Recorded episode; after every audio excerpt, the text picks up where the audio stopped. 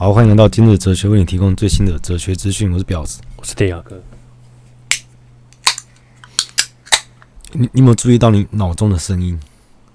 你发现你讲话的时候，脑中声音就停的啊！你一不讲话的时候，那脑中声音要开始开始讲话。嗯，不能一起讲，不行啊！废话，嗯，脑中声音就是我的声音啊。可是我一个没有发出来，一个发出来而已。我怀疑我发声音跟心里在想的那些话的是同一个自我吗？嗯哼，有时候又很像别人，搞不好是别人的。就笛卡尔的心物二元论，这个身体归身体，心灵归心灵，应该是分开的。这么讲的，好像好像我们的那个十五被盗账号一样。好，今天刚好看一本书，那其实这不是我政治要聊的主题，只是我刚好刚看完，才趁着记忆犹新，先讲一下。那这本书它曾经被罗马教皇归为禁书，那时候看那个书的封面。就写什么最惊世骇俗的经典是吧？这本奇书还是历代君王必备的案头书，必备。像路易十四、拿破仑、希特勒，包含法国国王那个亨利四世，他被杀的时候，他身上还掉出一本蓝血的。那这本书在讲什么？他在讲说，君王必须将国家建立在恐惧之上。对啊，嗯、我先问一下，这本书有比中国的商君书还要厉害吗？古中国优良的御名奇书啊！哎、欸，我没看过，我不知道、欸。应该比较一下，看中西方。那个谁的御名术比较高明呢？然后他说，君王必须将国家建立在恐惧之上，跟爱无关，因为人民是活在谎言跟暴力之间的，这是不得不啊，有点没办法。你一定要越懂得欺骗的君王越成功。这整本书都散发一个撒旦的邪恶臭味。其实这本书薄薄的，很快就看完了。我觉得这本书应该书封用那个人皮做它的书皮，用血去 去书书写那个文字，用羊血。打开还有一阵阴风吹出来，那其实我看完也没有很惊世骇俗啊，还好啦，都还在可可理解范围之内吗？对啊，对啊，而且我还在猜他到底是不是在讽刺，还是其实我觉得应该没那么简单。是高级黑吗？嗯，太高级了。现在看这本书有两个好处，第一个觉得可能有生之年找个国家来统治的时候可能用到，搞不好有这个机会嘛，也不一定。再不然就是你不要看那么大，一个国家统治太大，你可以说我随便创个邪教的话，应该用得到。至少可以统治我们家的猫，或者我们会得到安慰，我们就会理解说，为什么政客的嘴脸这么丑恶、这么邪恶？他是为了这个国家的长治久安。大乔啊，嗯，这本书是给君王看的吗？还是给人民看来洗脑人民的？其实政治是一种技术，无关道德。其实我们心里都会知道，政治只有技术没有道德。可是我们的教育是告诉我们，政治跟道德是结合的，是不是很矛盾吗？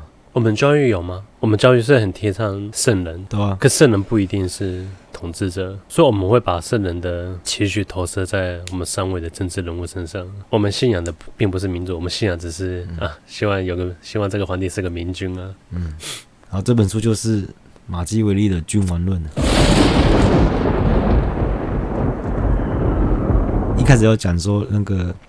君王怎么怎么维权的方式，然后后面又讲到什么君王的道德品质之类的。例如说，如果你征服了一个城邦，如果你想要你的权力牢固的话，你要彻底毁灭他们的家族，受到轻微伤的人还有报复能力。然后你只要不要改变他们的法律跟税负的话，人民会愿意跟随你。因为当你要知道人民会跟随你，是因为他们天生就反复无常。你要说服他们很简单，但是你要他们相信很难。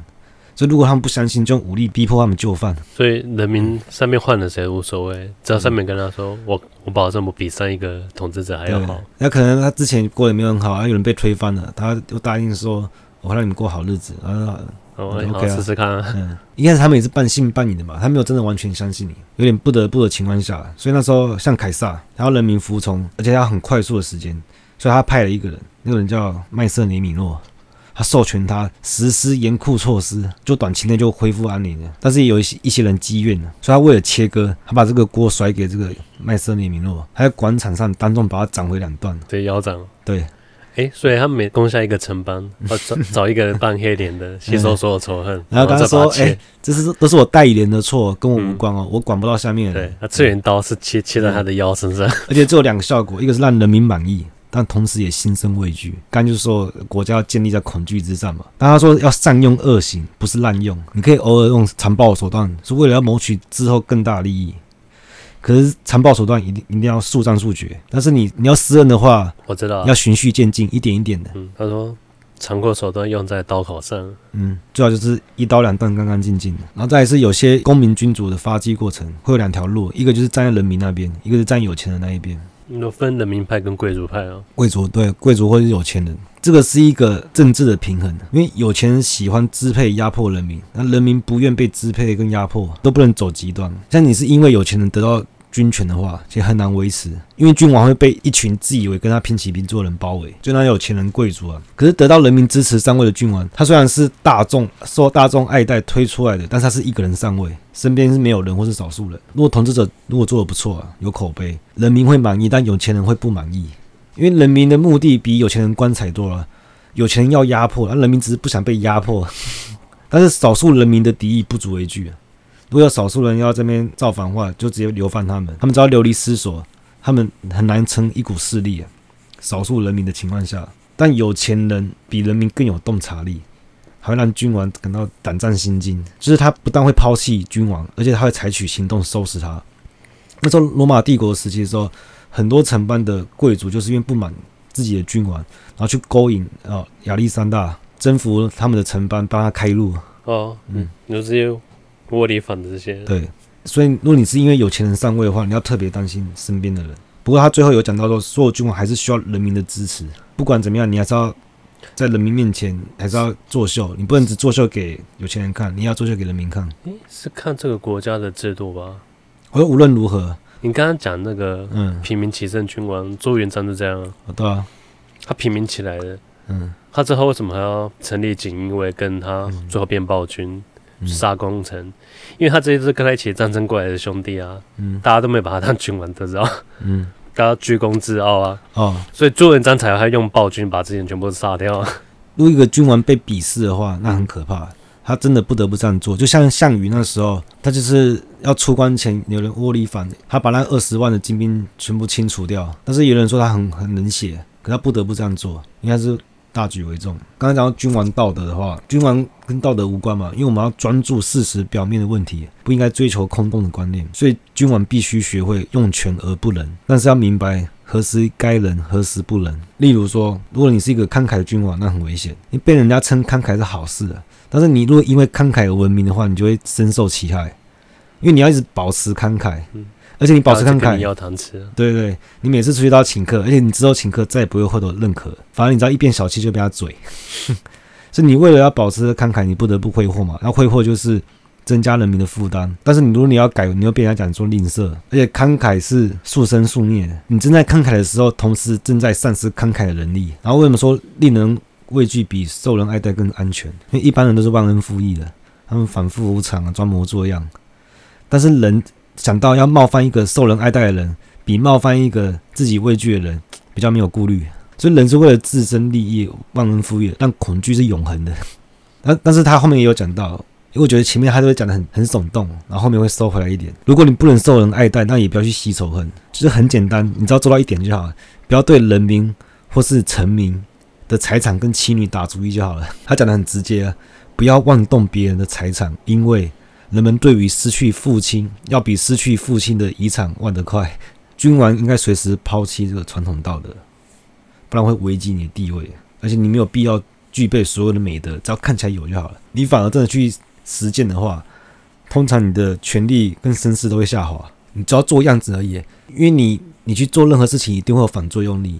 就一定会有一部分人喜欢你，一一部分人不喜欢你，所以你不要去做，你就嘴巴讲就好，那你看起来有就好了。你可以很没有道德，没有慈悲啊，没有慷慨，没有什么，但你可以装的，你有，你越会欺骗，你就越成功了。所以他说具备美德反而是有害的，因为一般人是用眼睛来判断，不是用双手摸透你。人人都是看你的表面，只有少数少数人摸透你的底细。而且他说人，他也不是说人啊，他说群盲，流氓的氓，群盲总是迷惑于皮相，而这个世界。恰恰充斥着群盲，我觉得这本书真的太可惜了。怎样？因为到现在社会，它已经完全完全破功了。有吗？用不到啦。可以啊，用得到啊，用在基本身上。我说用在现在现代社会上，用不到这个东西。还好吧，我觉得转换一些概念还是可以继续用。嗯，好，我先抽根烟。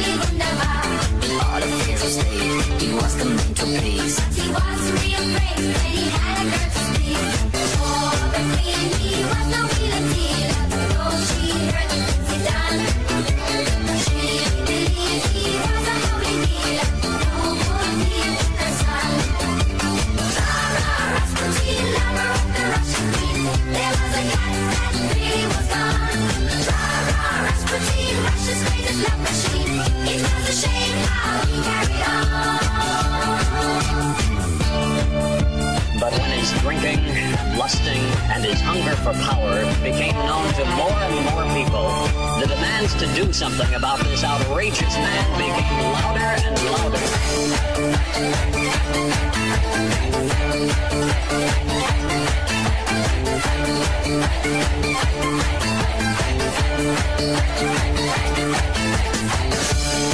Thank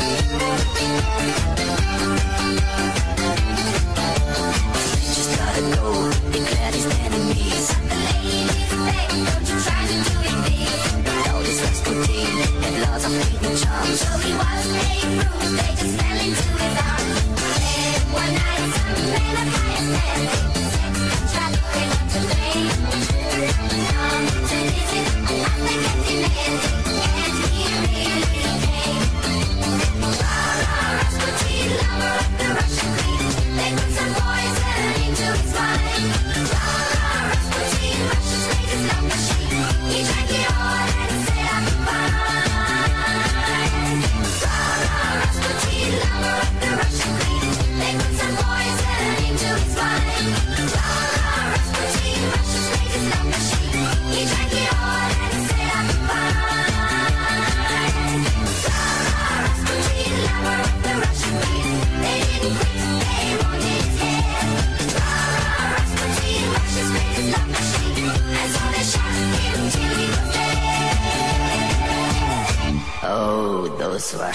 可是讲到邪恶统治，我就回想，像我当兵的时候，我们以前连长非常严肃，大家都很怕他。在那一段当兵的时刻，感觉就是过得苦哈哈的。后来换了一个连长，那个连长是才刚毕业没多久，新上任，对，然后没有架子，跟大家打成一片，好像很好。他不是应该被士官长跟警察班长联合起来欺负了？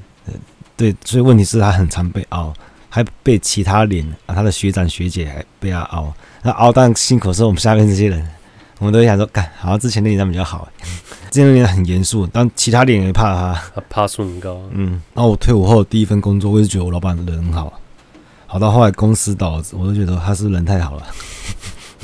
你不能把他归咎他人太好啊。因为创业你知道，就是那九十九个会失败，只是不是那百分之一而已。人缘最好的不会是那些老好人，通常一个人他很有个性，有点小任性的话，会猫咪有可能有点像猫咪这样吧，就会受人喜欢，那人家比较会重视你。对吧？你不要连交个朋友妈无限倒贴，都觉得看这个人怎样，太没节操了吧？哦，没节操，没节操到令我恶心。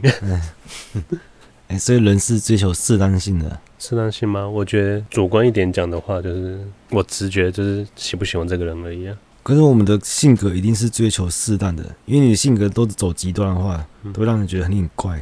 所有你的想法到极端的时候都很可怕。这不跟那个吗？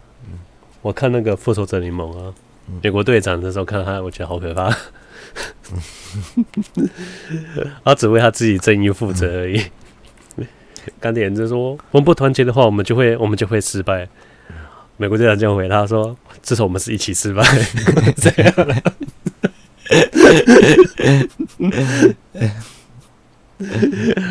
他只为他自己心目中的正义感的负责而已啊！事情到底怎样，他不管。他真的是那种会拉大家一起死人。对吧？刚我觉得从头到尾都是小波到你这边跑啊。我这个人他他最大的贡献就是你知道跑回去跟自己干一架而已。小情绪任务很多哎、欸，他还去解那个八旗的那个，没有，他只跑回去救他朋友一样，他都是处理私事啊，对吧？所以他自己性格跑出很多很零碎的那种支线任务，都要去把它解掉，对吧？主线之后钢铁在跑啊，他自己都跑到自己的他自己本传故事而已，他不管世界任务。他小情绪太多了。美国队长就是意识形态很强的人，可是通常这种人都是领导者啊。通常大家会说他这种领袖的魅力，可是我在他身上好像没有看到，我真不知道为什么大家这么信服他。因为他比你强，他不最弱的吗？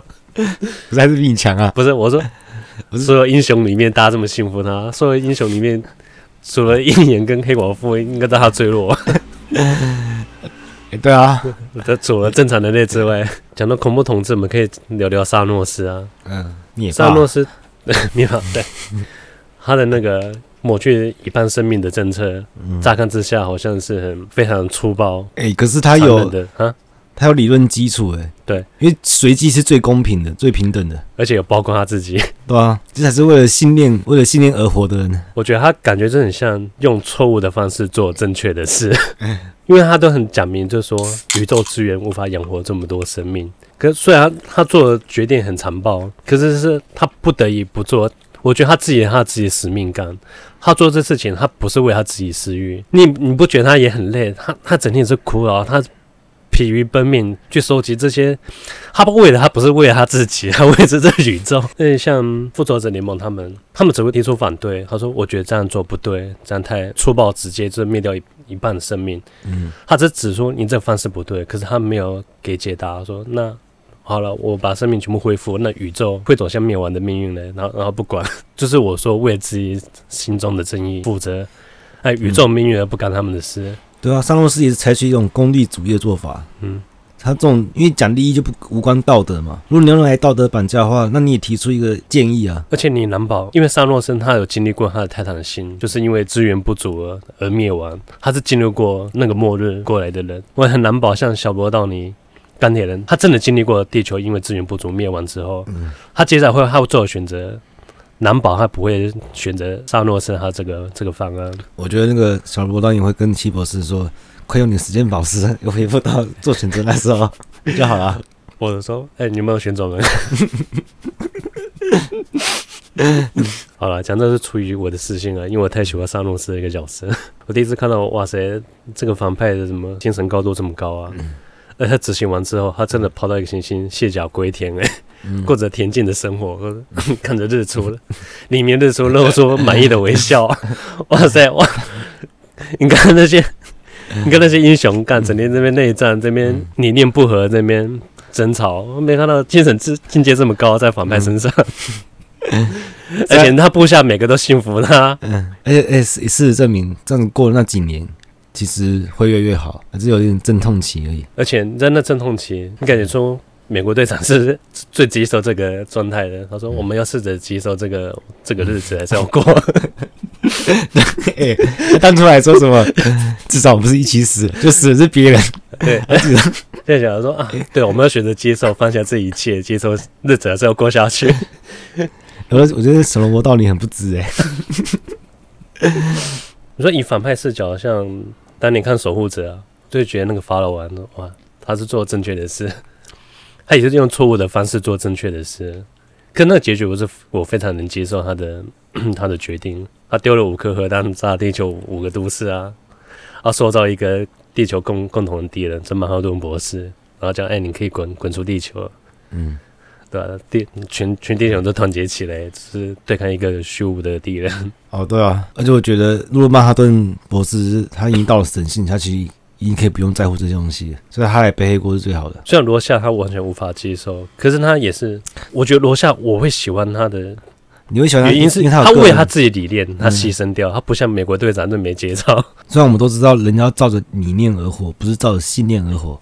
但是你看到一个人完全照着信念而活的时候，也会心里油然升起一种尊敬。人对于絮道者一定会发自内心的一个一个敬重啊。嗯，所以当一个有风骨人，大家会敬重。不管不管你你前生的决断是正确或错误，可是你你保住有风骨，你墓志铭上还是可以写一些好听的东西。嗯嗯，君王论里面不是有讲狮子跟狐狸的意象吗？伊隆马斯克他可能他也不是狮子。他应该也不是狐狸，它比较像什么动物啊？水獭，也太无害了吧！有掠食者过来，他就把他小孩拿给他，吃它，好吃。哦哦，我觉得那个，我觉得有些人你知道，他太天真了，不太天真，他是他无法接受这种设定，他就是说牺牲自己小孩的父母，对他都无法接受这种说法，他们会把他扭曲成，你看他拿出来可爱来来萌。来来软化敌人，嗯，来卖萌，这 不是啊，他是给他吃好不好？要扭曲人家的本意，来拿胡椒罐那边撒，真的好吃。比赞，因为所以暴君不是没有道德，他是另有道德。嗯，然后只要为了呃国家利益、个人的那个地位、大众的利益、多数的利益，嗯，啊他的确有另外一种道德。所以那个斯大林讲，胜利者是不会被审判的。失败者才会被审判。那其实没有真的很惊世骇俗，只是他只是道德剥离，让我们价值保持中立，来看，其实都可以接受。甚至推荐大家，你看《君王论》不如看《乌合之众》，因为《君王论》它它有个有个主旨，就是他一直很怕大众底层力量反噬你，所以他一直教你如何如何去控制这股力量，去打压这股力量。可是乌合之众，他是教你怎么利用这股力量，群众的力量。人家不知道三军说的，三军说真是没有没有读，我只知道他与民政策从这边来。嗯，好，今天聊到这了，嗯，拜拜。